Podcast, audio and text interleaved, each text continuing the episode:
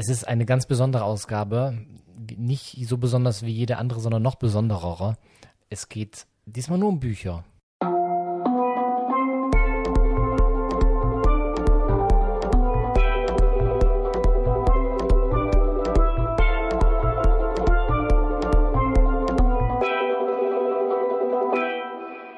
Hier ist Marie. Und hier ist Hendrik. Wir haben was ganz Besonderes heute. Wir haben nämlich auf alles, was wir sonst machen, einfach mal geschissen. Und wir haben eigentlich, war das so ein bisschen ein Wunsch von mir. Ich weiß nicht, ob das, äh, ob das stimmt, aber ich wollte unbedingt mal nur über Bücher reden. Und zwar über keine Sachbücher, weil die sind in der Regel eher trocken. Ich wollte über Belletristik reden. Wir haben verschiedene Bücher mitgebracht. Äh, Romane, Krimis, auch so ein bisschen Fantasy. Und äh, da spielen Tiere eine Rolle ich bin natürlich sofort dem Wunsch von Hendrik gefolgt, dass wir eine Literaturepisode machen, auch wenn mein Herz auch für Sachbücher schlägt. Finde ich auch Romane unglaublich spannend. Und ja, wir ähm, stellen euch die Bücher vor. Hendrik hat dann am Ende auch noch ein paar Fragen vorbereitet, ein kleines Fragenspiel, mit denen wir nochmal ein bisschen ja, die Bücher näher beschreiben. Und äh, vielleicht inspirieren euch ja unsere hm, Gespräche über die Bücher, dass ihr selbst die Bücher lest oder sie auch verschenkt.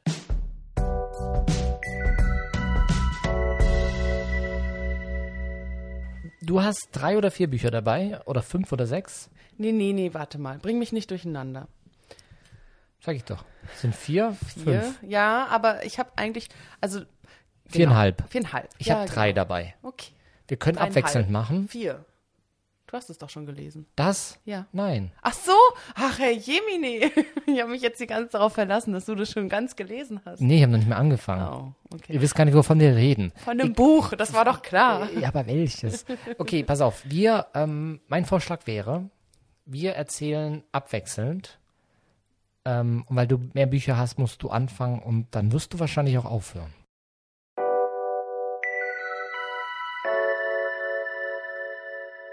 Okay, du hast dabei ein Buch von mir. Ja, ich habe ein Buch von dir dabei, weil du warst so wie meh und ich so yay Hunde, das nehme ich. genau, es ist ein Buch von Marie-Louise Scherer und heißt Die Hundegrenze, erschienen im Mattes und Seitz Verlag Berlin. Und ich habe wirklich mich ein bisschen vorbereitet, nicht nur, dass ich das Buch nochmal stellenweise gelesen habe, sondern ich habe mich auch ein bisschen zu der Autorin ähm, belesen. Nicht sonderlich viel, aber ein bisschen. Und zwar ist Marie-Louise Scherer eine deutsche Schriftstellerin. Sie ist 1938 geboren, das heißt jetzt 82 Jahre alt. Müsste hinkommen. Und sie ist äh, ja auch Journalistin. Sie hat nämlich 20 Jahre lang für den Spiegel gearbeitet und dort wurden ihre Geschichten ähm, immer wieder auch veröffentlicht. Die Hundegrenze wurde zuerst 1994 veröffentlicht und jetzt 2013 nochmal wieder neu von Mattes und Seitz aufgelegt. Der Aufhänger der Geschichte oder dieser Geschichten sind Hunde und vor allem dann Hunde, die in der innerdeutschen Grenze zwischen DDR und BRD eingesetzt wurden. Und es ist eine Reportage, oder? Es ist. Es ist eine literarische Reportage. Genau, aber es ist das, was beschrieben ist, hat sich so oder sehr ähnlich auch ereignet. Ja. Ja, also so, was ich nochmal dazu gelesen habe, ist es halt schon so, dass die Kerneckpunkte stimmen so, aber sie hat es dann natürlich literarisch ausgeschmückt und das ist ihr auch wirklich sehr gut gelungen, denn ihr Stil ist einerseits geprägt von einem unglaublichen Detailreichtum, aber auch von einem Annehmen des Fachjargons. Also sie spricht die Sprache von dem Ort, in dem sie sich bewegt. Also hier ist es jetzt einfach so eine eigene Hundewelt. Das hat sie einfach sehr gut aufgenommen. Es ist sehr eigen geschrieben, aber es ist halt wirklich diese Verbindung aus Fachjargon und halt ja poetischem Schreiben, wenn man so möchte. Ja, ich bin da nicht reingekommen. Ja, ich so umso mehr, weil es waren für mich zwei Themen, die ich unglaublich interessant finde, Hunde und dann halt DDR. Ja, das war, da war ich, habe ich mich sehr schnell zu Hause gefühlt, gefühlt. Und Jetzt zu dem Inhalt ganz kurz. Es geht um diese tatsächliche Hundegrenze. Also ähm, es war so, dass auf dem Todesstreifen im Sperrgebiet zwischen den ähm, beiden deutschen Ländern neben Wachtürmen und Minenfeldern auch Hunde gab, die an Laufleinenanlagen einer sogenannten Hundetrasse ähm, geführt wurden oder eigentlich selbstständig dort leben mussten. Also sie wurden einmal täglich versorgt mit den Basic-Dingen Futter, Wasser und da auch nicht sonderlich viel von. Und bei Wind und Wetter mussten sie halt dort draußen arbeiten. Und ähm, zuletzt haben gleichzeitig, wenn ich es richtig verstanden habe, 957 Hunde an der innerdeutschen Grenze so leben müssen. Die Reportage nähert sich vor allem sehr episodenhaft äh, dieser Realität und beschreibt halt diese ganzen Menschen und Tiere und Geflogenheiten, Abläufe und halt aber auch die Regeln dieser Welt. Es gibt den Viehzerleger Pandosch, den Oberfähnrich Schönknecht, den Veterinäringenieur Schwen, den Stallarbeiter Nils, den Berufssoldat Molt und den Grenzaufklärer Schoschis. Also eigentlich so oder so nur Männer. Mhm. Ähm, das ist so ein kleiner Kritikpunkt vielleicht, dass da eine sehr männliche Perspektive nur gezeigt wird. Und in diesem ganzen Flickenteppich rund um diese Menschen gibt's halt dann auch noch die ganzen Hunde, Amor, Muck, Brando, Büffel, Alf, Nero, Greif und Lux und die zwei Luder. Also da wird dann auch schon gleich wieder sehr abwertend geschrieben. Äh, Anka und Bella. Also es gibt generell recht wenig Hündinnen in dieser Welt, sondern. Luder ist äh, auch ein Fachjargon für eine Hündin? Ach, nicht, Luder ist eigentlich ein sehr abwertender Begriff für eine Frau. Also ich weiß nicht, ob das. Aber es wird so genannt in, in dem. Sie werden so als Luder bezeichnet, ja. Genau. Aber ich kenne das eher als sehr abwertenden Begriff für Frauen. Genau, und dann gibt es halt noch so eine Hündin, die auch immer mal wieder drin vorkommt. Und äh, die hat aber zum Beispiel auch gar keinen eigenen Namen. Warum hat dir das Buch äh, so gut gefallen? Und mir nicht so gut. ich glaube wirklich, dieses Fachjargon, ähm, diese Sprache, also das ist auch was, was ich ganz arg kritisieren würde, dass man zum Beispiel, ich habe ja Tiermedizin studiert, dort halt einfach lernt, in dieser Sprache sich zu bewegen und vor allem auch sich über diese Sprache abzuheben oder abzugrenzen. Und einerseits finde ich das total kritisch ein, oder schätze ich das sehr kritisch ein. Und andererseits ist es halt auch so ein bisschen mein Zuhause geworden. Und das finde ich, nimmt sie sehr gut auf. Und dann ähm, lebe ich mit Hunden, finde Hunde höchst interessant und finde halt auch vor allem so diese kleinen Welten, die sich da drumherum ergeben, interessant. Also ich könnte mir vorstellen, man könnte ein gutes Crossover machen, äh, Wes Anderson, die Hundegrenze. Also bisschen zu viel Pastell vielleicht, aber der könnte eigentlich das, glaube ich, gut, ähm, dieser Filmemacher könnte das gut verbildlichen, weil es wirklich einfach so viele kleine eigene Welten sind. Ja, das hat mir eigentlich auch so gut gefallen, die, die Welten, die man da eintaucht, die sehr eindringlich beschrieben ist. Aber die Sprache fand ich wirklich ähm, nicht so hübsch. Magst du meinen Satz vorlesen? Ja. Also ich fange mal an mit einem Absatz, einfach mal zur Beschreibung dieser, dieser Hundegrenze sozusagen. Eine Hundetrasse bezeichnet die gesamte Strecke der Laufanlagen. Sie zog sich bis zu drei Kilometern hin, was den aneinandergereihten Wachabschnitten von wenigstens 30 Hunden entsprach. Was nun Molts Empfehlung war, Molt war so ein Berufssoldat, der diese Systeme sozusagen sich ausgedacht hat. Was nun Molts Empfehlung war, so sollte die Trasse, wo sie als missliebige Tatsache schon einmal bestand, zumindest eine ideale Wächtergemeinschaft bilden. Molt hatte damals lange Reihen nur wütender, sich gegenseitig erschöpfender Hunde vorgefunden und in breiter Phalanx sich anschließend nur gelangweilte oder sanfte. Solche unvermischten Nachbarschaften, folgerte Molt, vervielfachten die Mängel der Hunde, während sie ihre Vorzüge vergeudeten. Zuerst spielte Molt nur gedanklich mit den Kompositionen für eine brauchbare Hundetrasse. Er komponierte den Wütenden neben den Gelangweilten oder Sanften, wo die Dynamik des einen den lammfrommen oder gelassenen anderen mitreißen müsste. Er dachte sich den Gelangweilten oder Sanften an die Seite des Wütenden, damit dessen Reizbarkeit nicht noch bedient würde. Ja, also das gefällt mir. Das, äh, ja. So, das, deswegen habe ich das nicht weggelegt.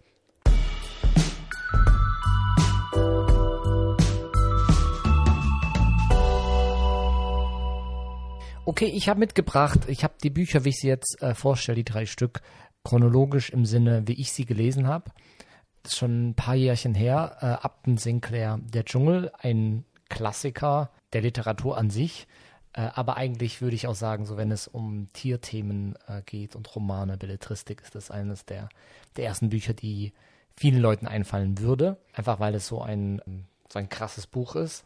Bisschen zu den Hintergründen, also es ist äh, 1906 erschienen, irgendwie ein Teil davon auch schon 1905. Ich weiß nicht, ob das im Magazin oder irgendwie so, aber es ist wohl nicht auf einmal erschienen.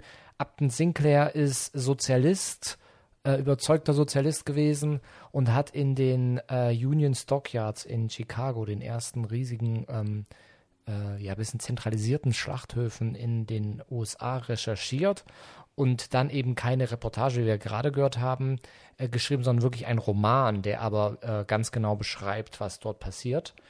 Ähm, und zwar ganz klar die Arbeitsaus, äh, Arbeitsaus, die Ausbeutung der Arbeiter, äh, sehr viele hygienische Mängel auch. Und das Ganze wird erzählt ähm, anhand von einer äh, litauischen Einwandererfamilie und der Hauptprotagonist ist Jurgis Rutkus, der in einem Schlachthof anfängt zu arbeiten und eigentlich dann geht es, wird es immer schlimmer. Die Familie wird eigentlich so Stück für Stück zerstört von dieser Industrie.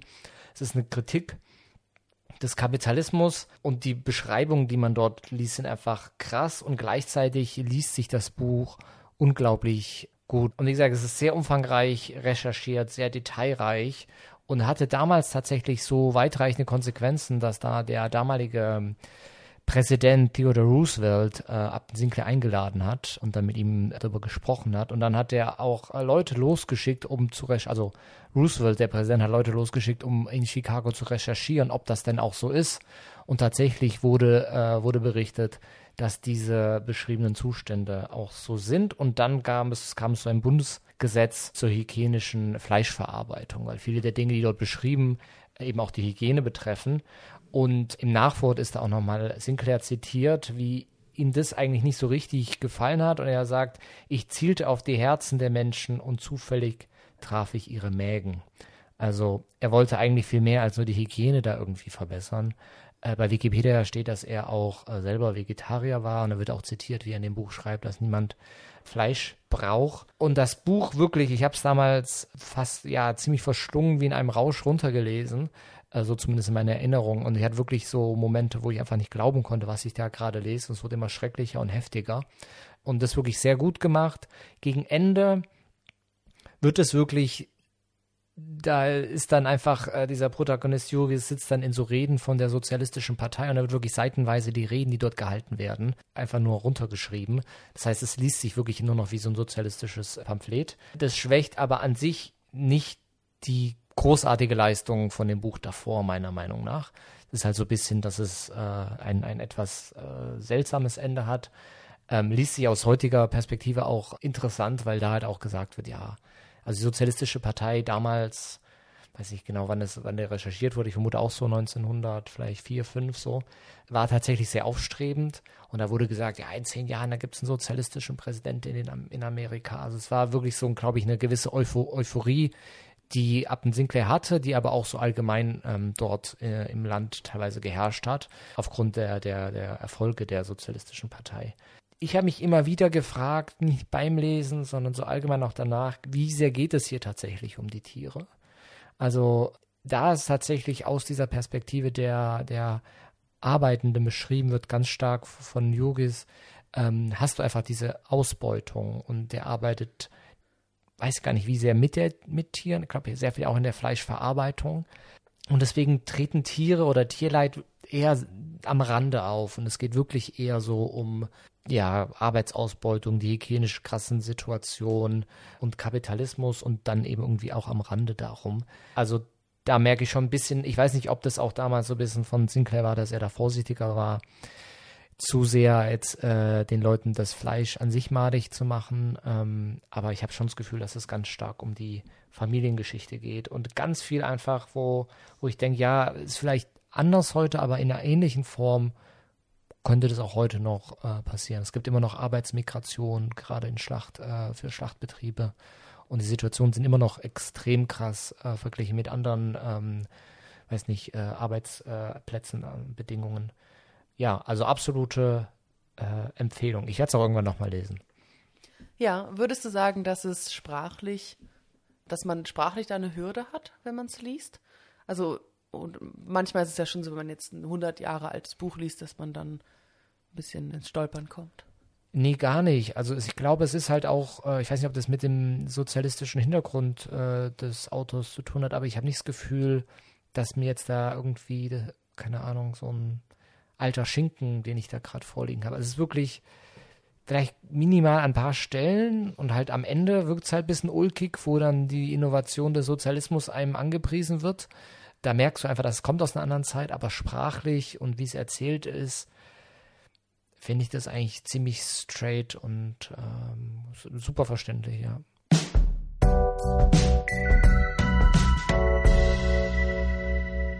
Du bist dran. Ja, flugs geht's weiter. Also ich habe das ja bei mir nicht so sortiert nach, nach meinem eigenen Leben, wann ich welches Buch gelesen habe, Wie hast du es dann sortiert? wow, zu, okay.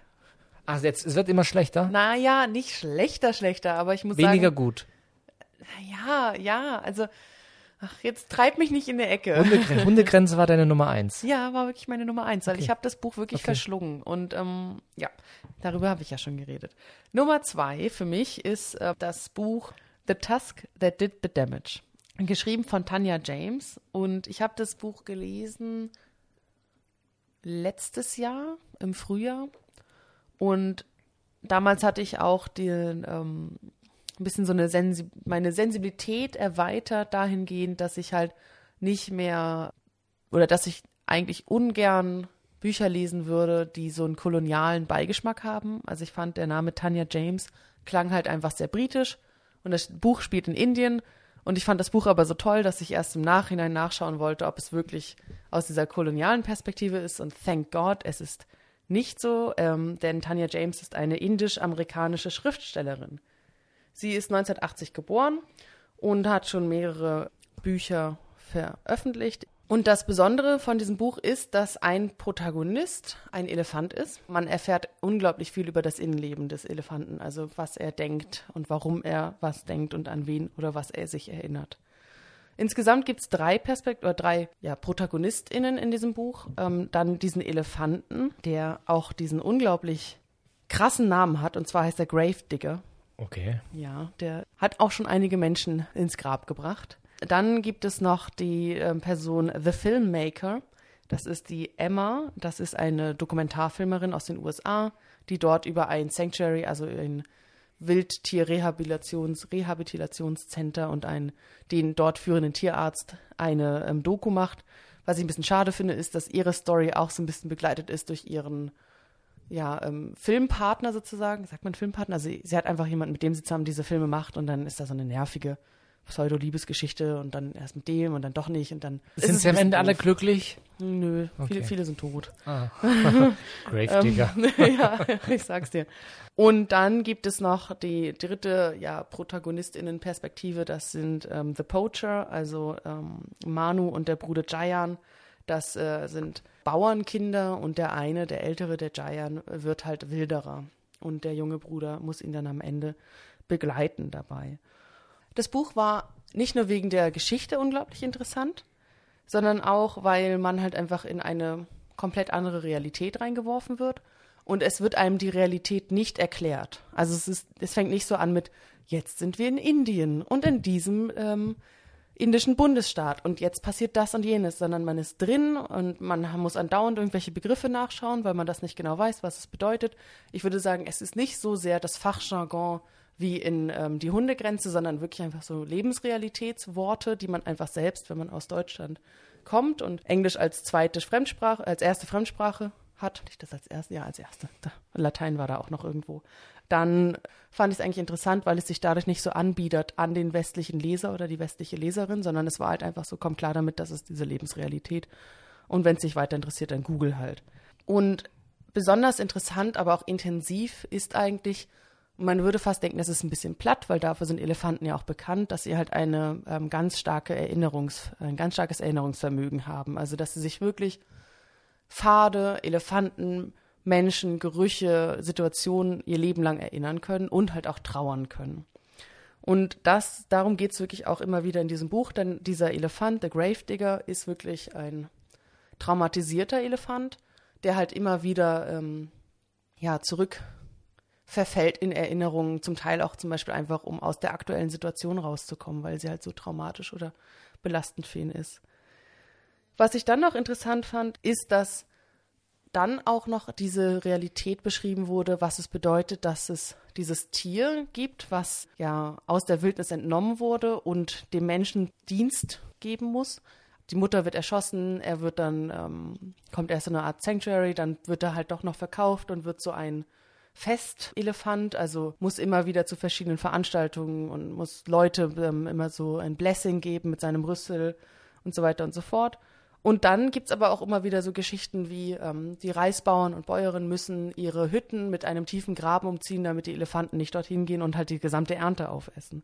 Aber der Konflikt ist in Indien meines Wissens schon noch sehr groß. Ich habe mal irgendwie so einen Text gelesen, der irgendwie Überschrift also Englisch jetzt so freideutsch übersetzt, äh, du kannst kein Artenschützer und gleichzeitig dich für die Menschen einsetzen, weil einfach dieser Konflikt so stark da ist, dass Artenschutz häufig halt bedeutet, dass äh, Menschen nicht dort sein können, wo sie sind und so weiter. Also ja. Genau, da ist dann halt auch so die nicht sonderlich wohl informierte ähm, Überlegung von mir, ist das nicht vielleicht auch wirklich dann einfach aufgrund dieser Fähigkeit der Elefanten, sich an so viele Sachen erinnern zu können, dass sie halt sagen, hey, in dem Dorf ist mir das und das passiert.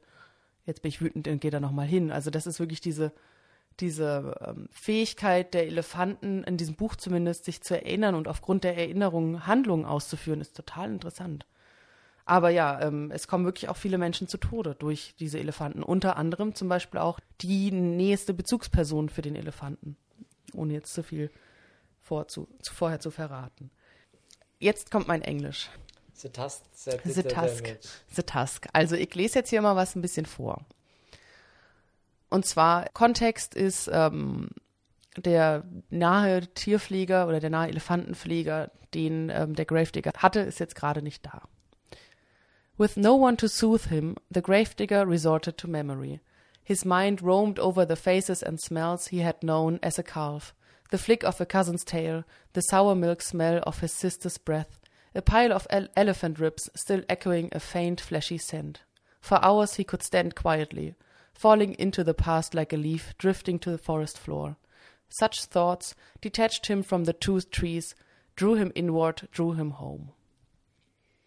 Ja, da will man ja schon wieder gleich weinen.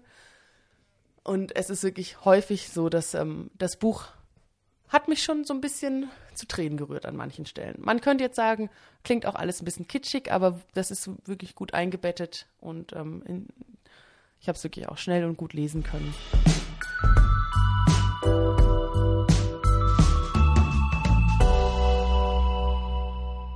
Mein nächstes Buch ist ein krasses Buch. Also ich finde, alle meine Bücher sind krass, aber hier hatte ich wirklich zu kämpfen. Es heißt Wie die Schweine von Augustina Basterica ähm, ist eine argentinische Autorin. Und zwar spielt es irgendwie in der Zukunft, ich nehme an, nahe Zukunft, und man weiß nicht genau warum, aber es gibt nicht mehr Tiere in dieser Welt, beziehungsweise sind verboten. Es war irgendwie wie ein Virus, vielleicht eine Pandemie, und dann war das nicht mehr erlaubt. Gar keine Tiere? Es gibt sie noch, aber sie sind eigentlich verboten zu halten, zu haben. Und es wird er erzählt aus der Perspektive von Marcos, der Produktionsleiter in einem Schlachthof ist. Und in diesem Schlachthof gibt es auch keine Tiere, sondern es gibt Menschen, die geschlachtet werden. Die Menschen werden auch gezüchtet und man folgt zu Marcos durch, ich weiß nicht, eine Woche oder so und die verschiedenen Stationen, die er als Produktionsleiter hat. Also im Schlachthof, aber ich glaube auch in meiner Mastanlage. Äh, er besucht auch die Firma, die die Häute abkäuft und äh, hört er die Vorträge, wie schön weich die Haut sein soll und worauf da zu achten ist und so weiter und so fort. Und das alles wird mit einer ziemlichen Selbstverständlichkeit eigentlich erzählt, weil das halt so sind halt deine Abläufe, wo er halt hin muss, wo er mit den Leuten sprechen muss. Man ist halt so dabei. Und das ist einfach, fand ich, ziemlich, ziemlich krass, weil es halt diese, für mich eigentlich, es ist eine Dystopie, die, die beschrieben wird, aber gleichzeitig auch Realität ist. So. Äh, man kann ja nicht sagen, äh, es gibt zurzeit keine Schlachthäuser. Und ich glaube, darauf zielt genau dieses Buch eigentlich auch ab, dass es eben Alltag und Albtraum zugleich ist. Und halt da wird dieser Trick verwendet, dass nicht Tiere geschlachtet werden, sondern doch Men sondern Menschen. Und für mich war es extrem unerträglich, das, das zu lesen, weil es Menschen sind, wie es beschrieben wird. Aber ich glaube auch dann diese, diesen irgendwie doppelten Boden immer hatte, zu wissen, es ist nicht nur schlimm, weil Menschen da, sondern es ist auch einfach schlimm zu lesen, weil es jetzt schon Realität ist. Und das war wirklich eine, eine große, große Herausforderung. Und klar habe ich mich auch so gefragt, okay, geht es jetzt tatsächlich um die Tiere, obwohl die Menschen geschlachtet werden? Oder geht es hier um was, was ganz anderes? Und so ein bisschen steht hinten auf dem Buchrücken was. Dieser Roman hält uns Fleischfressern kompromisslos den Spiegel vor. Er stellt Fragen nach Moral, Empathie, den bestehenden Verhältnissen und verschafft, was nur die Literatur verschafft. Neue Einsichten, neue Gefühle, nachdem alle Argumente längst ausgetauscht sind. Und das ist so ein bisschen die, die Überlegung, ob dann tatsächlich nicht äh, Literatur her muss, wenn die Tierethik eigentlich versagt hat. Also so ein bisschen die Überlegung, ob dieses Buch dann weiterhelfen kann, wenn Leute sehr komplett verschlossen haben. Aber ich frage mich natürlich auch, inwiefern Leute, die sich dem Thema nicht öffnen wollen, überhaupt das lesen wollen. Ein, ja. weiß nicht, ob ich es Kritikpunkt nennen soll, aber eins auf alle Fälle sehr interessant ist. Ich glaube, es wird bewusst gemacht, nämlich die Perspektive der Opfer wird nicht beschrieben. Also es wird immer aus der Perspektive von Marcos beschrieben. Ich glaube, das ist bewusst so. Das Buch hat auch noch mal eine ordentlich knallende Ohrfeige am Ende und ich glaube, dass dies Gefühl, ich weiß nicht, ob es Ohnmacht oder was es ist, aber diese kalte Beschreibung dieser Realität und Markus findet das auch nicht immer toll. Also er ist schon noch so ein bisschen ein, eine Art von, von einem Gewissen in dem Buch, dass er da Dinge hinterfragt oder es nicht so toll findet. Er glaubt dieser allgemeinen Theorie nicht, dass die Tiere irgendwie ein Virus verbreitet haben. Er tippt eher sowas oder so zu angedeutet, dass es nicht eher so ein, ein Weg ist, die Überbevölkerung in den Griff zu bekommen in die Richtung. Also er, er hinterfragt so ein bisschen die Sachen und deswegen, glaube ich, stoßen einem die Dinge oder stoßen die Dinge Markus auch schlimm auf. Aber ja, es macht etwas Unglaubliches, eben diese Perspektive ähm, nicht zu haben, wie es den Leuten geht, die da geschlachtet werden. Die dort als Fleischlieferantinnen angesehenen Menschen, essen die selbst auch Fleisch? Oh, gute Frage. Ich, äh, ich weiß es nicht. Also eine äh, Sache, die beschrieben wird, äh, dass sie gezüchtet verändert sind, dass sie auch zum gar keine Stimmbänder haben.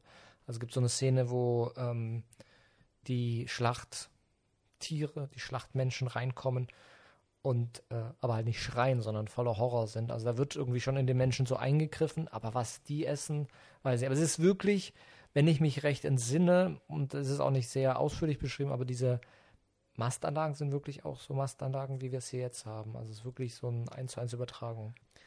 Ja, ich habe es noch nicht gelesen. Ähm, hui, es ist äh, heavy. Ja, jetzt kommt es auf meinen Buchstaben. Es ist nicht dick, man kann es äh, schnell lesen. Bei mir war es wirklich so, ich habe immer wieder das halt weglegen wollen. Es mhm. ist kein Buch. Es gibt ja so Welten, in die man gerne eintaucht. Und es klingt jetzt blöd, aber beim Dschungel bin ich gerne, von Appen Sinclair gerne in diese Welt eingetaucht. Auch einfach, weil es auch einen gewissen Sog hat, was dort passiert.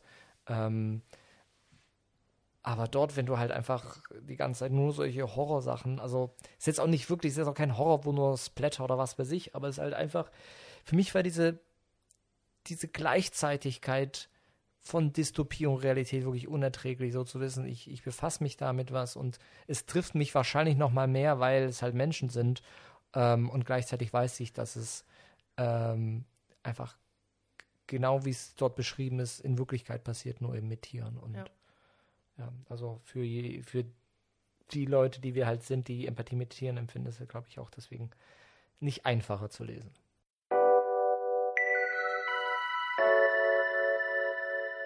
Was hast du Schönes? Ja, ich habe ein Buch mitgebracht. Das wolltest du erst kaufen, dann doch nicht und dann habe ich es gekauft und gelesen.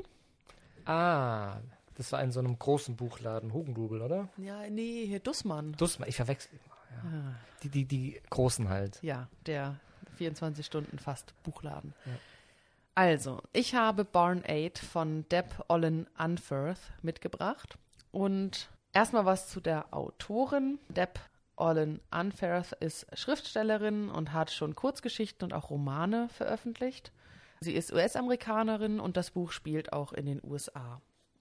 Und ich habe das Buch gelesen, habe mich manchmal ein bisschen fast zwingen müssen, es zu lesen und habe jetzt ähm, auf dem Weg hierher nochmal zwei Podcasts äh, zu diesem Buch gehört. Auch mal eben. Ja, mal eben so. Ja. Und das hat mir nochmal geholfen, so ein bisschen besser meine diffusen Gedanken dazu ähm, ordnen zu können. Erstmal zu der Story insgesamt. Es geht darum, dass zwei Auditorinnen, die Legehennenbetriebe kontrollieren, nach und nach anfangen, ähm, Hühner mitzunehmen und zu dokumentieren, was dort passiert und die geben sie dann immer zu, ein, zu so den bekannten Tierrechtlern, die sie dann sozusagen versorgen sollen, bis die Tierrechtler dann auch immer die Nase voll haben und sagen, ey, hört mal auf, uns die ganze Zeit Hühner zu bringen. Wir müssen die ja auch versorgen und wir packen die nicht einfach in ein Warenhaus, wo sie dahin vegetieren, sondern wir wollen ja, dass es ihnen gut geht. Und dann tritt so ein bisschen der Ball, der Schneeball los, dass sie dann halt diesen kühnen Plan fassen mit so der Koryphäe unter den TierrechtlerInnen ähm, eine, einen ganzen Betrieb leer zu räumen. Und weil wir in den USA sind, ist es ein Riesenbetrieb mit fast einer Million Hennen. Ah, ist es Earthling Ed? Es ist nicht Earthling Ed. Der hat damit nichts zu tun. Es ist, äh, es ist Annabelle Green. Und diese fast eine Million Hennen sollen halt über Nacht aus diesem Betrieb verschwinden und dann äh, über ganz USA hinweg verteilt in Sanctuaries, in Lebenshöfen, unter, auf Lebenshöfen untergebracht werden. Wow. Ja. Genau, man denkt erstmal so, auch wenn man hinten den Klappentext liest, oh mein Gott, was, was für eine Riesensache und das wird bestimmt voll spannend und hier geht's ab und wie schaffen die das, eine Million Hennen zu verteilen. Und eigentlich liest man das Buch und am Anfang geht's um was komplett anderes. Es geht am Anfang erstmal um eine Teenagerin und dann am Ende findet man, oder im, im Verlauf des Buchs findet man raus, ah, die wird Auditorin und ach so, die wird dann mit der älteren Auditorin, ist, ist, ist sie dann die, die die Hühner sozusagen anfängt rauszunehmen aus diesen Betrieben und dann plant sie halt das und so weiter und so fort. Aber es ist ganz komisch, weil es fängt an mit dieser Geschichte um diese junge Teenagerfrau und man erwartet halt, ähm, mit diesem jungen Teenager, und man hat immer im Hinterkopf, oh, gleich geht's los. Gleich geht's bestimmt los mit den Hühnern und eine Million und wow. Und es passiert einfach nicht.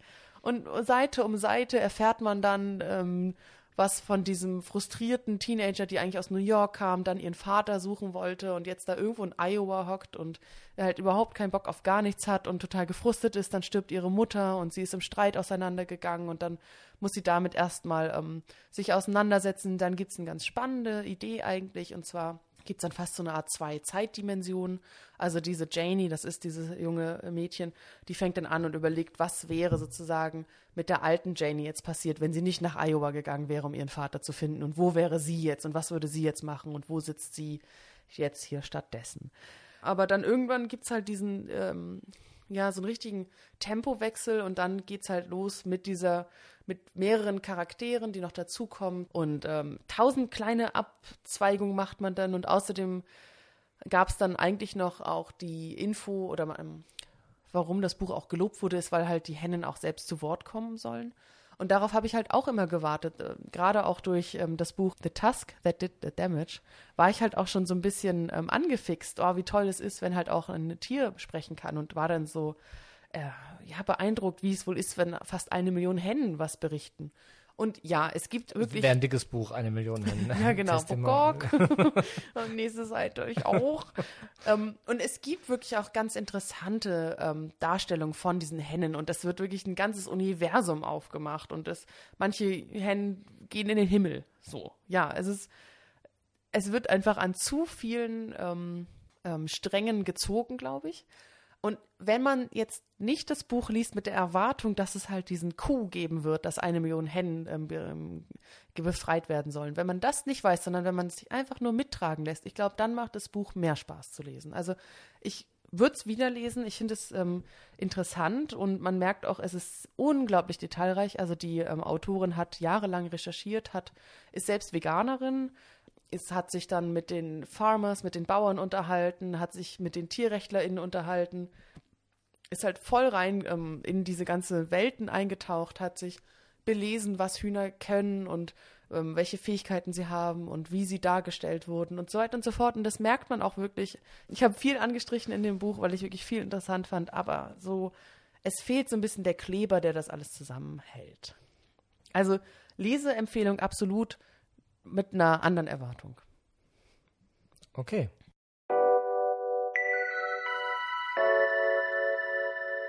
Es kann sein, dass ich Barn Aid zusammen mit diesem Buch hier empfohlen bekommen habe. Auch auf Instagram habe ich es irgendwo gesehen. Ich weiß gerade nicht, wie es auf Englisch heißt, aber das müssen wir auch nicht wissen. Der deutsche Titel, ich finde ihn nicht super eingängig, ich muss mir wieder nachschauen. Wie, wie heißt das so? Gesang der Fledermäuse von Olga Tokarczuk, eine polnische Autorin, Deswegen werde ich jetzt auch nicht äh, irgendwie die versuchen, den, den Titel hier vorzulesen, äh, wie er im Original äh, heißt. Olga Tokarczuk hat, äh, und ich habe das Gefühl, dass einige das äh, nicht richtig mitbekommen haben, nämlich für das Jahr 2000 2018 rückwirkend den Literatur- und Nobelpreis bekommen. Im Jahr 2018 selber wurde der aber nicht vergeben, weil da gab es einen Skandal in dem äh, Literatur-Nobelpreis-Komitee. Es ging irgendwie um Sexismus, ich weiß die Details nicht mehr. Das Komitee hat sich entschieden, wir vergeben erstmal keinen Preis wegen diesem Skandal. Und dann im Jahr 2019 wurden zwei Preise vergeben, eben für rückwirkend für 2018, Olga Tokarczuk und auch an Peter Handke und das hat eine riesige Kontroverse mit sich geführt. Und ich hatte das Gefühl, dass dann so ein bisschen untergegangen ist wegen dieser ganzen äh, Handke-Debatte, dass Olga Tokarczuk einen äh, Literaturnobelpreis bekommen hat. Und ich habe das dann aber irgendwie trotzdem mitbekommen. Äh, wow. Aber ich glaube eher eben im Zug, dass es auch in diesem Buch um Tiere geht. Und ich finde ganz interessant, wie es hinten angeteasert wird. Du merkst, wenn ich vorlese, nur vom Buchrücken. hinten steht Krimi, feministischer Roman, Anklageschrift gegen Tierquälerei, vor allem ungemein spannend. Und da habe ich gesagt, wow, so viele äh, Dinge, die hier aufgemacht werden. Also das Buch handelt von Janina Dusejko, die zurückgezogen in Polnisch äh, in einem Dorf in der polnisch-tschechischen Grenze wohnt und dort äh, auf die Häuser, Ferienhäuser der Leute aufpasst, die dort eben gerade nicht im Dorf sind und eben nur am Wochenende oder in den Ferien dort sind. Und sie unterrichtet auch Englisch an, in dem nächsten Ort. Und die eigentliche Geschichte ist dann so, dass beginnt eigentlich schon auf der ersten Seite so, dass seltsame Morde passieren mhm. ähm, in dieser Gegend. Und die Protagonistin Janina ist sich ziemlich sicher, dass Tiere die Menschen umgebracht haben. Also es einmal ist ein äh, Rehknochen in der Kehle des Verstorbenen, andere Mal sind irgendwelche Fußabdrücke von Tieren am Tatort überall zu sehen. Und sie ist sich sicher, dass das die Tiere sind, die sich nämlich rächen. Die Leute, die ums Leben kommen, haben nämlich im weitesten Sinne immer was mit Tierquälerei zu tun. Und das ist so die, die grobe Geschichte, die das Buch so nimmt. Ich habe das Buch gelesen, da war ich im, im Urlaub mit meinen Eltern irgendwo um irgend so Dorf. Und ich habe die, die freie Zeit genossen, das Buch gelesen und einmal bin ich äh, spazieren gegangen und ich finde es ja super faszinierend, so auch wirklich, wirklich im Dorf. Da waren, weiß ich, kaum Häuser und dann der einzige Weg von dem Dorf A zum Dorf B ist dann über diese Landstraßen und dann läufst du halt in der Böschung links oder rechts der Landstraße halt entlang oder auf der Landstraße, bis halt ein Auto kommt.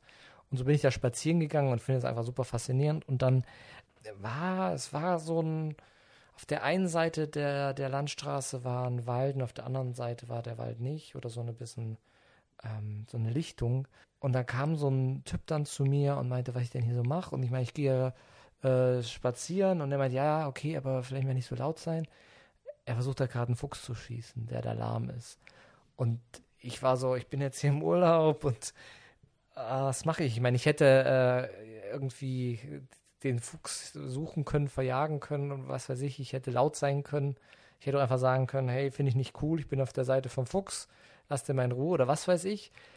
Aber ich habe einfach so gemerkt, äh, ich will jetzt auch nicht in den Konflikt reingehen und bin dann weitergelaufen und dann wirklich unmittelbar danach, also ich bin vielleicht, weiß nicht, 20, 25 Meter äh, entfernt gewesen, auf einmal ein riesiger Knall und er hat den, den äh, Fuchs da erschossen. Und ich erzähle die Anekdote deswegen, weil ich mich, ich habe das Buch parallel gelesen, aber ich, ich habe mich sehr identifiziert oder ich habe mich sehr hineinfühlen können in die Situation von der Protagonistin, die nämlich auch in diese Geschichte eigentlich viel mehr mit reingezogen wird. Also, dass es eigentlich kein Entkommen der Gewalt an Tieren gibt. So, ich bin da spazieren gegangen, wollte sonst, ich wollte einfach im Urlaub spazieren gehen und auf einmal be bekomme ich wieder so ein äh, Fuchs erschossen wird. Und ähnlich ergeht es, glaube ich, der Janina in dem Buch. Und das fand ich eben irgendwie auf diese Art und Weise sehr faszinierend. Also selbst wenn du zurückgezogen dein Ding machen willst, die Gewalt an Tieren dringt irgendwie zu dir durch. Und das ist auch so ein bisschen die Geschichte von dem Buch. Also nochmal hier, auf dem Rücken steht ungemein spannend. Ich fand es nicht hyper spannend, aber ich lese auch jetzt nicht viele Krimis, deswegen kann ich das nicht beurteilen, auch keine Thrillers oder sonst was. Ich fand es aber ein, ein sehr, sehr gutes Buch. Ich finde es deswegen nicht super spannend, weil es dann doch immer recht, also es ist jetzt nicht ein Mord auf Mord, sondern es passiert auch viel so dazwischen. Also schon so ein bisschen einfach jetzt, was ich sagen würde, ein Roman, jetzt kein super spannender Krimi feministischer Roman genau, glaube ich, aus dieser Perspektive, dass sie eben als zurückgezogene Frau lebt und eben, dass ihr nicht geglaubt wird, ihre Verdächtigung, dass die Tiere äh, die Morde begehen, ist natürlich etwas wirr und so weiter. Und auch interessant, der Name, ihr Nachname, Duseiko heißt im Polnischen kleine Seele. Also sie wird so als eine beseelte Person, die halt auch so ein bisschen äh, verrückt ist, glaube ich, so dargestellt. Genau, also ich fand diese Verbindung dieser ganzen Themen sehr, sehr gut und es ist einfach wirklich, äh, man merkt einfach, dass sie extrem gut erzählen kann. Große Empfehlung. Olga Tokarczuk, Gesang der Fledermäuse. Worüber reden wir? Es Worüber reden wir? Über ein ah. Buch, oder? Nee, nee, nee, eine Palme. Ähm, es geht um das Buch Feuerfieber, ein Tierrechtsroman, höchst realistisch mit einer kleinen Prise Drache von Hilal Seskin. Und das ist ein, hinten steht's auch, ein Soli-Buch für Seniorenschafe. Und zwar hat Hilal Seskin ja einen ähm, Lebenshof, vor allem für Schafe. Und ähm, da es jetzt alles schon kleine Rentnerschafe sind, brauchen die besonderes Heu und das ist sehr ähm, kostenintensiv und die haben natürlich auch eine exzellente tiermedizinische Versorgung, was dann halt auch ähm, mit einigen Kosten verbunden ist und um das sozusagen ein bisschen begleichen zu können, hat Hilal diesen Roman geschrieben und den konnte man dann bei ihrer, wie heißt sowas? Crowdfunding. Genau. Aber das Buch ist natürlich viel, viel mehr als jetzt nur ein Fundraising-Goodie. Nee, absolut. Es ist ein, ein für sich stehender ähm, Roman. Ich habe den total schnell gelesen äh, diesen Sommer mit ähm, meinen Füßen in kalten Wasserbädern, habe ich den äh, durchgeschnurzelt auf dem Balkon. Ich finde es interessant, dass ähm, es in diesem Roman, es ist wirklich ein Tierrechtsroman, es geht um ähm, TierrechtlerInnen aus verschiedensten Bereichen, die sich zusammen engagieren und dann purzelt halt wirklich so ein Drachen in ihr Leben und mit diesem Drachen ähm, freunden sie sich dann an und ähm, bewegen sich dann auf so einem schmalen Grat zwischen der Drachen kann ihnen helfen und sie können den Drachen nutzen. Was halt auch schon wieder interessant ist, weil sie ja die Nutzung von Tieren eigentlich ähm, beenden wollen. Und interessant ist dann auch, dass es halt einfach ein fantastisches Tier ist, was halt in diese Welt ähm, der Tierausbeutung hinein, ähm, oder nicht, sagen wir so, es ist halt ein fantastisches Tier, was hier als ähm, ja, genutzt werden kann, um halt den realen Tieren sozusagen zu helfen. Mhm. Wird der Drache auch groß?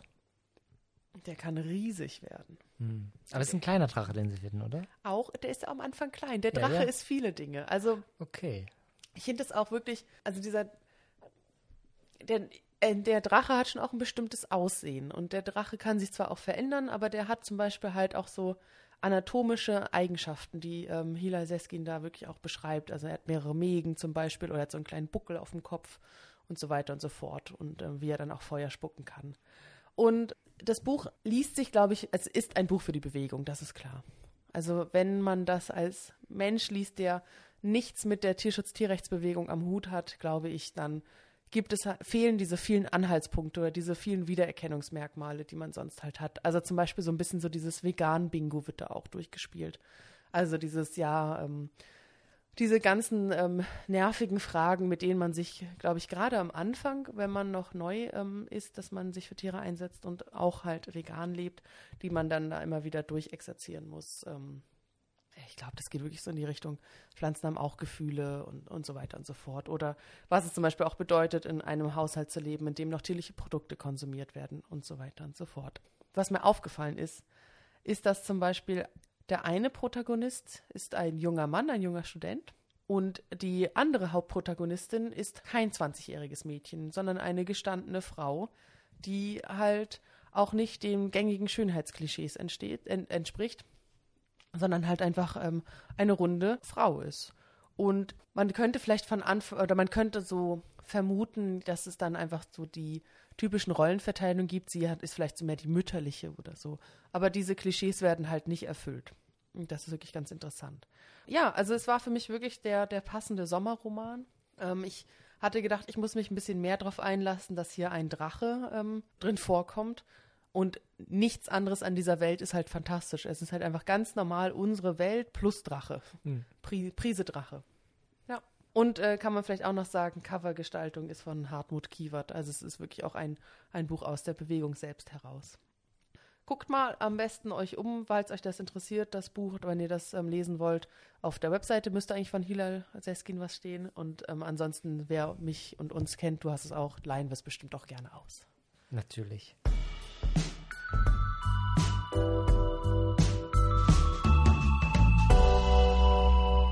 Ähm, jetzt liegt noch ein Buch äh, auf dem Tisch, was so angeknabbert wurde von Marie und ich habe mich noch gar nicht dran gewagt, aber es ist eigentlich so ein bisschen aktuell das Buch zum Thema Tiere oder das der Roman zum Thema Tiere. Ich tue mir extrem schwer mit dem äh, Namen des Autors, aber es heißt Tierreich, den Namen darf jetzt Marie mal sagen. Die ich ja jahrelang in Französisch nicht hatte. Jean-Baptiste Delamo. Ja, Jean-Baptiste Delamo. Mein Gott, sagen wir es so. Ja. Genau, es wurde eigentlich relativ sehr positiv äh, besprochen, was ich mitbekommen habe. Wie waren deine Eindrücke, soweit du äh, gekommen bist, das gelesen hast? Du hast es ist in drei Teile eingeteilt. Ich glaube, es sind zwei Teile. Ich weiß es nicht genau. Ich meine, es ist einmal vor dem Zweiten Weltkrieg, vor dem Ersten Weltkrieg. Also es ist eine Geschichte eines ähm, Bauernhofes, der sich im Laufe der Geschichte halt zu einer Tierfabrik äh, wandelt.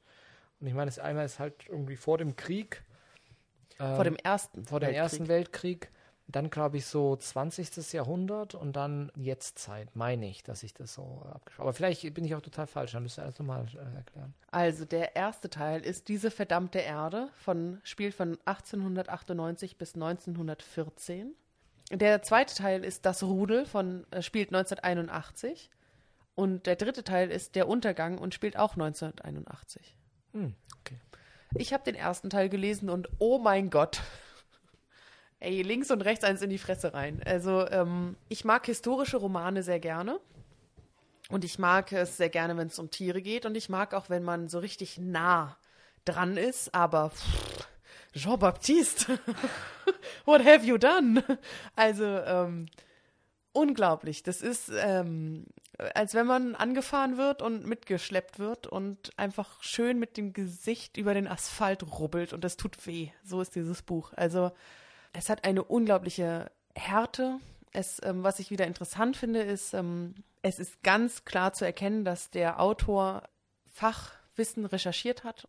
Aber ich hatte wirklich das Gefühl, also man, man konnte es nicht außer Hand legen, das Buch, aber es wird mit so einer Brutalität alles beschrieben. Zum Beispiel am Anfang geht es darum, dass es sind wirklich so Kleinbauern ähm, um die Jahrhundertwende, die halt wirklich ganz nach einer sehr bäuerlichen, ähm, fast mittelalterlich anmutenden Realität leben, geprägt sind von Krankheiten, von Hunger, von wirklich Hand in den Mund ähm, leben. Und dann haben die zum Beispiel ähm, Schweine, die sie immer wieder mästen, die wirklich so in den, im kleinsten Schweinekoben drinstehen. Also, also wer jetzt irgendwie denkt, früher hatten die Tiere es ja viel besser und da waren sie ja noch glücklich und konnten auf den Feldern rumlaufen, der kann sich dieses Buch mal durchlesen und bekommt so äh, ganz deutlich klar gemacht, dass es halt auch einfach kleine Verschläge waren, in denen Masttiere leben und hausen mussten. Und dann gibt es zum Beispiel diese eine Szene, wo sie ähm, eine Fehlgeburt hat und dann wirklich so zwischen Nee, die, die Frau, die so. Hauptdarstellerin, also die, die Mutter. Und so zwischen Feldarbeit und Wurst machen geht die halt wirklich in den Schweinestall, kriegt diese Fehlgeburt und, und tritt sie noch der Sau hin, damit sie die auf ist, damit nichts übrig bleibt und niemand das mitbekommt und so. Wow, also ähm, unglaublich eindrücklich beschrieben und ich fand es so krass, wirklich das zu lesen, dass ich Angst hatte, das jetzt in der industrialisierten Welt zu, zu lesen. Also diese Keulen an Worte, die einen da, also man hat auch richtig das Gefühl, der, der hat es genossen, diese, diese Art zu beschreiben. Also es ist nicht so ein trocken distanziertes, sondern es wird wirklich so ein seziertes Beschreiben der Sachen. Und äh, da hatte ich wirklich Angst, das zu lesen in den 80ern. Hm. Deswegen habe ich es zur Seite gelegt und deswegen Sebastian immer noch nicht zurückgegeben. Seit Monaten liegt es bei mir. Also ja, hast du nach meiner ähm, Beschreibung Lust, es zu lesen oder nicht so? Voll. Du ja, stehst also ich, drauf, ja, wenn es weh tut. Nee, ich, ich, ähm, Sebastian meinte halt, dass ihn auch nervt, diese tausend äh, Adjektive und was weiß ich, so die gefüllte Sprache. Da kann ich eher nachvollziehen, dass man so denkt, oh nee, super anstrengend. Oder geht es mir zumindest so. Äh, aber was du beschreibst, finde ich schon, also ich mag eigentlich Finger in die Wunde legen so und, ähm, und hoffentlich was dabei lernen. Aber ich, ich habe ja noch ein bisschen, also bei mir ist eher der Respekt vor der Dicke des Buches.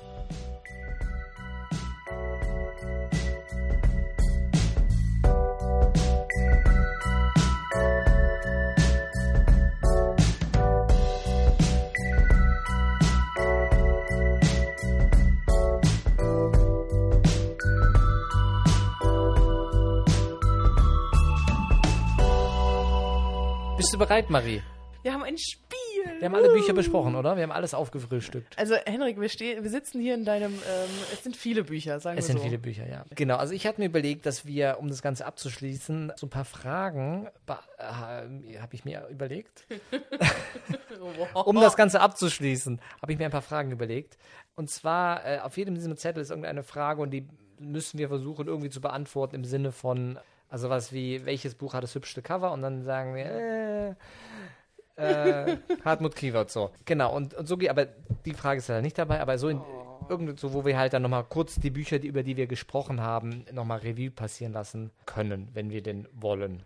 Du tust sie gerade sehr schön hier nebeneinander legen. Wir haben, um es nochmal zu sagen, wir haben rückwärts, wie wir sie besprochen haben, Tierreich von Jobes Baptiste Delamo, Feuerfieber von Hilal Seskin, Olga Tokarczuk, Gesang der Fledermäuse, Barn Aid von Deb Olin Unferth. Unferth, ja. Wir haben von Augustina Basterica Wie die Schweine und wir haben The Tusk That Did the Damage von Tanya James und es hört gar nicht mehr auf. Wir haben Upton Sinclair, Der Dschungel und Marie-Louise Scherer, Die Hundegrenze. Und jetzt darfst du mal ein, ein, ein Kerzchen ziehen. Nur eins. In welchem Buch ist die Mensch-Tier-Beziehung besonders interessant? Für dich, Hendrik, was würdest du sagen? Bei denen, ich habe ja nur drei Bücher von denen gelesen, keins so richtig. Ich würde wahrscheinlich sagen, Olga Tokarczuk, Gesang der Fledermäuse, weil dort Tiere überhaupt eine Rolle spielen. Bei äh, Wie die Schweine sind sie eigentlich nicht existent, was eigentlich vielleicht auch wieder dann dafür sprechen würde.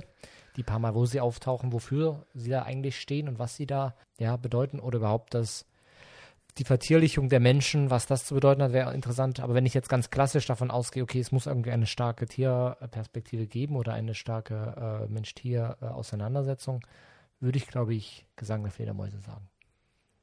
Ich bin hin und her gerissen zwischen dem The Tusk That Did the Damage und ähm, die Hundegrenze. Ich würde mich schlussendlich, glaube ich, wirklich für The Tusk That Did the Damage entscheiden weil es einfach interessant ist, dass hier Elefanten auch noch selbst in ihre Perspektive präsentieren können zu einer Mensch-Tier-Beziehung. Also es ist, ja, ich weiß schon, dass da jetzt nicht wirklich ein Elefant geschrieben hat, das ist mir klar.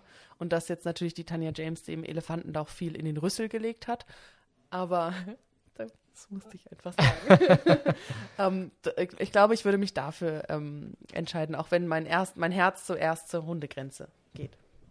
Welches Buch wollen wir als Netflix-Serie sehen? Ich hätte schon ein bisschen Lust auf den Tierrechtsroman als Netflix-Serie mit einem Drachen. Mit einem Drachen, ja. ja. Mhm. Ansonsten, so von, dem, von der grundsätzlichen Story, glaube ich, Barn 8 könnte auch ganz cool sein. Hatte ich auch kurz dran gedacht, wobei ich dann auch nicht wusste, weil du halt meinst, dass es nicht super spannend ist. Also, ob, ob es, aber das kann man ja bei Netflix auch einfach ändern. Da macht man es spannend. Auf einmal war es spannend.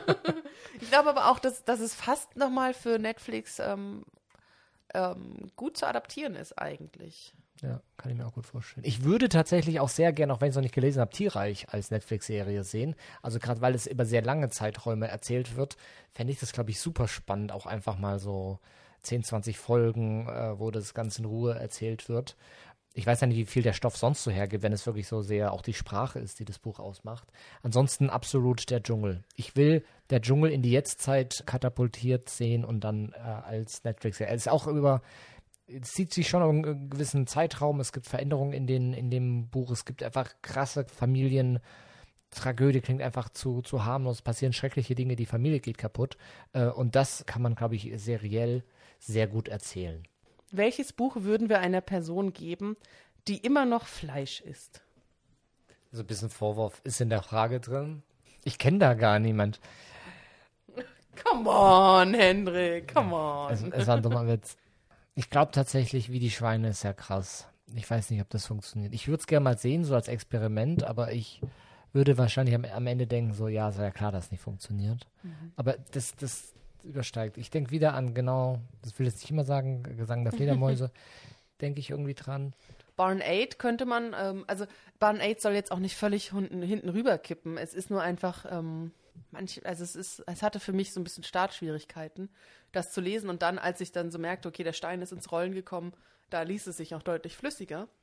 Aber ich glaube, warum nicht äh, Barn 8 empfehlen, weißt du, weil es geht wirklich einfach um diese Realitäten in, in der Eier ähm, Produktion, was ja auch gleichzeitig eine Fleischproduktion ist und halt dann dieses, ähm, diese Grenzgängerin, ne, von ähm, eigentlich waren sie Auditorinnen, haben darauf geachtet, dass das, die Maschinerie der Tierproduktion läuft und dann fangen sie halt an, nach und nach dort Hühner zu befreien. Ich glaube, das ist vielleicht wirklich was, was Menschen, die noch tierliche Produkte konsumieren, dann vielleicht anfangen oder ja, durchaus auch nachvollziehen können. Ja, ich glaube, ich würde Barn 8 nehmen. Sehr schön. Ich fände auch mal interessant, jemand, der gerne so dicke Bücher liest und gerne gute Literatur, tierreich, äh, weil ich, so wie ich es von dir mitbekommen habe, einfach, es, es lässt eigentlich locker, man kommt nicht drum herum, man kriegt es äh, sehr unter die Nase ge gerieben. Kein Entweichen, kein Entrinnen. Über welches Buch wollen wir eine geisteswissenschaftliche An Abhandlung hören? Ich will, äh, wie die Weine, weil ich da einfach zu viele Fragen habe. Also mich interessiert da äh, Literaturwissenschaft, aber mich interessiert auch Human Animal Studies, alles Mögliche kann man in diverse Richtungen. Ich glaube, dass das ganz viel hergibt. Ansonsten wahrscheinlich The Task That Did the Damage ist wahrscheinlich auch, gibt sehr, sehr viel her. Ich, ich wollte fast sagen, eigentlich alle, weil ich glaube, bei allen kann man unterschiedliche Sachen rausziehen, aber ich weiß, solche Antworten darf man nicht geben. Außer sie sind wahr. Ah, darf, lass mich nochmal. Okay. Ähm, na, ich wollte wissen, ob es jetzt. Äh, Ich, ich habe nicht geschummelt. Nein, ob es Geisteswissenschaft Marie nervt steht da. oder ob es jetzt äh, schon auf Human Animal Studies, weil ich glaube, die Bücher lassen sich ja nicht nur aus der Human Animal äh, Studies Perspektive oder aus der Critical Animal Studies Perspektive ähm, heraus betrachten. Was würde ich, ähm, was ich wirklich interessant finde, ist bei dem ähm, die Hundegrenze ist, dass es ja eine literarische Reportage ist. Das heißt, es ist wirklich in einer Realität, die es mal gab, ähm, verankert. Und das, glaube ich, ist wirklich interessant. So dieses Stück Zeitzeuge, also dieses Buch als Zeitzeuge, könnte man, glaube ich, nochmal interessant ein, ein Ordnen? Wir haben einen letzten Zettel. Also. Was steht? Ich weiß nicht, welche. Ich hätte ja wissen können jetzt, aber ich, mein Brain und so. Ah, so, was steht denn hier? In welchem Buch gibt es die interessanteste nichtmenschliche Protagonistin? Ah. Es Bist gibt. du erstaunt über deine eigenen Fragen? Ja. Oh, ist das eine gute Frage? Sehr gute Frage, Marie. ja, ja, ja, die habe ich mir selbst ausgedacht mit dem Zettel. Meine drei Bücher fallen eigentlich auch wieder raus. Wahrscheinlich The Task offensichtlich. Ja, Oder Barn 8. Oder der Drache. es wollte ich gerade sagen. Also der Drache als, als Figur ist wirklich interessant, weil der äh, einerseits halt ewig alt ist, uralt, Ah, stimmt. aber sich verhält wie so ein Pubertier, wirklich. Äh, und ähm, so, so Weisheit mit so, also Lebenserfahrung mit Pubertät verbindet. Das fand ich ganz Mit Sturm und. Drang. Du, wirklich, äh, total, äh, also wirklich, ähm, das, ich habe einen anderen, ich habe einen gänzlich anderen Drachen erwartet, als er dann letztlich war in diesem ähm, Buch. Ansonsten, interessant, jetzt, Hendrik, sei bereit. In die Hundegrenze gibt es diesen einen Hund, der wird nur ganz kurz erwähnt. Ähm, Blätter, Blätter. Es müsste Nero oder Greif gewesen sein. Ein, ein Hund, es hieß so nach dem Motto, ja, also der der Mann hatte noch zwei andere Hunde, die auf Befehl bi- bissen, aber dieser eine, der biss halt immer. Unvorhergesehen, also der, der, der hat halt einfach alles in jede Richtung gebissen, bis zu einem gewissen Punkt, da hat er aufgehört zu beißen. Und jetzt, wo ich mich wirklich nochmal intensiver seit so etwa zwei Jahren mit Hunden beschäftige und mit ähm, Hundeverhalten und aber auch dieser begleitenden Welt, ich finde diese, diese Welt der Kynologie oder Hundeforschung total interessant und halt jetzt nochmal einfach auch Hunde mehr zu verstehen und auch die Dynamiken von Hunden, wenn sie bei Menschen sind, mehr zu verstehen, finde ich es dann doch nochmal, überlege ich manchmal so, okay, wirklich? Also warum agiert der Hund so? Und was wurde vielleicht hinzugedichtet und was stimmt vielleicht auch? Und warum nicht dieser wahllos beißende Hund als interessante F- Figur? Ja. Also muss er krasses erlebt haben, wahrscheinlich krass abge. Ist wieder die Frage, ja, was ist da los? Also sicher Genetik spielt da auch eine Rolle und dann ähm, Erfahrung und dann ähm, welches Verhalten ist sozusagen aus Sicht des Hundes immer zielführend gewesen. Ähm, ja, schon interessant. Ja, eine Biografie von Nero oder Greif. Ja, einem, einem, der halt beißt. Ja, das wünschen wir uns. Macht das mal. Wir sind aber auch wirklich sehr unaufmerksame LeserInnen, weil Nero oder Greif. hm, sorry. So, dann sind wir jetzt durch. Dann gibt es jetzt Erdnussflips. weil wir jetzt so hier, äh, man würde meinen, mit äh, Rotwein in unserem äh, in unserer Lounge waren. Aber wir essen jetzt Erdnussflips, oder? Ja, wir machen ein literarisches äh, Triett. Erddu, ich und Erdnussflips.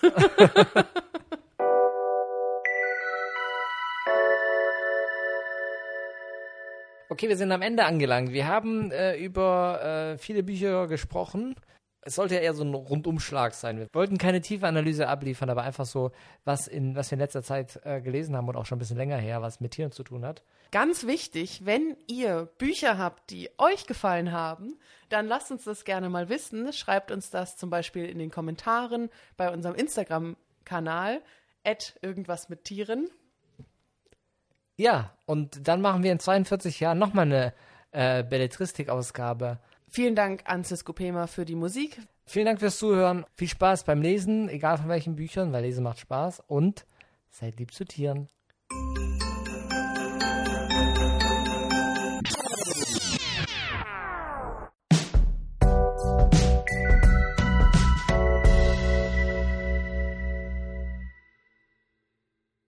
Sind wirklich sehr interessante Romane, über die haben wir gesprochen, über die werden wir sprechen. Ich weiß nicht, in welcher Zeit wir uns befinden. Ziehen Sie oder niesen Sie? Ja, gib mir das doch nicht als Auswahlmöglichkeit, dass ich niesen kann. Aha. Ich bin ja schon ganz atemlos, ob es jetzt an der Frage liegt. Voll gut, dass du, du bist ja so immer mit Fragen, ne? Das kannst du ja, Henrik. Fragen stellen. Also auch gut antworten, aber auch Fragen stellen. Und ihr könnt uns. Was, sollte ich jetzt noch? irgendwas- Müssen wir noch irgendwas pluggen? Keine Nee. Ahnung. Sind wir Äh, durch, oder? Wir sind durch. Tschüss. wow, wow, wow, wow. Fertig.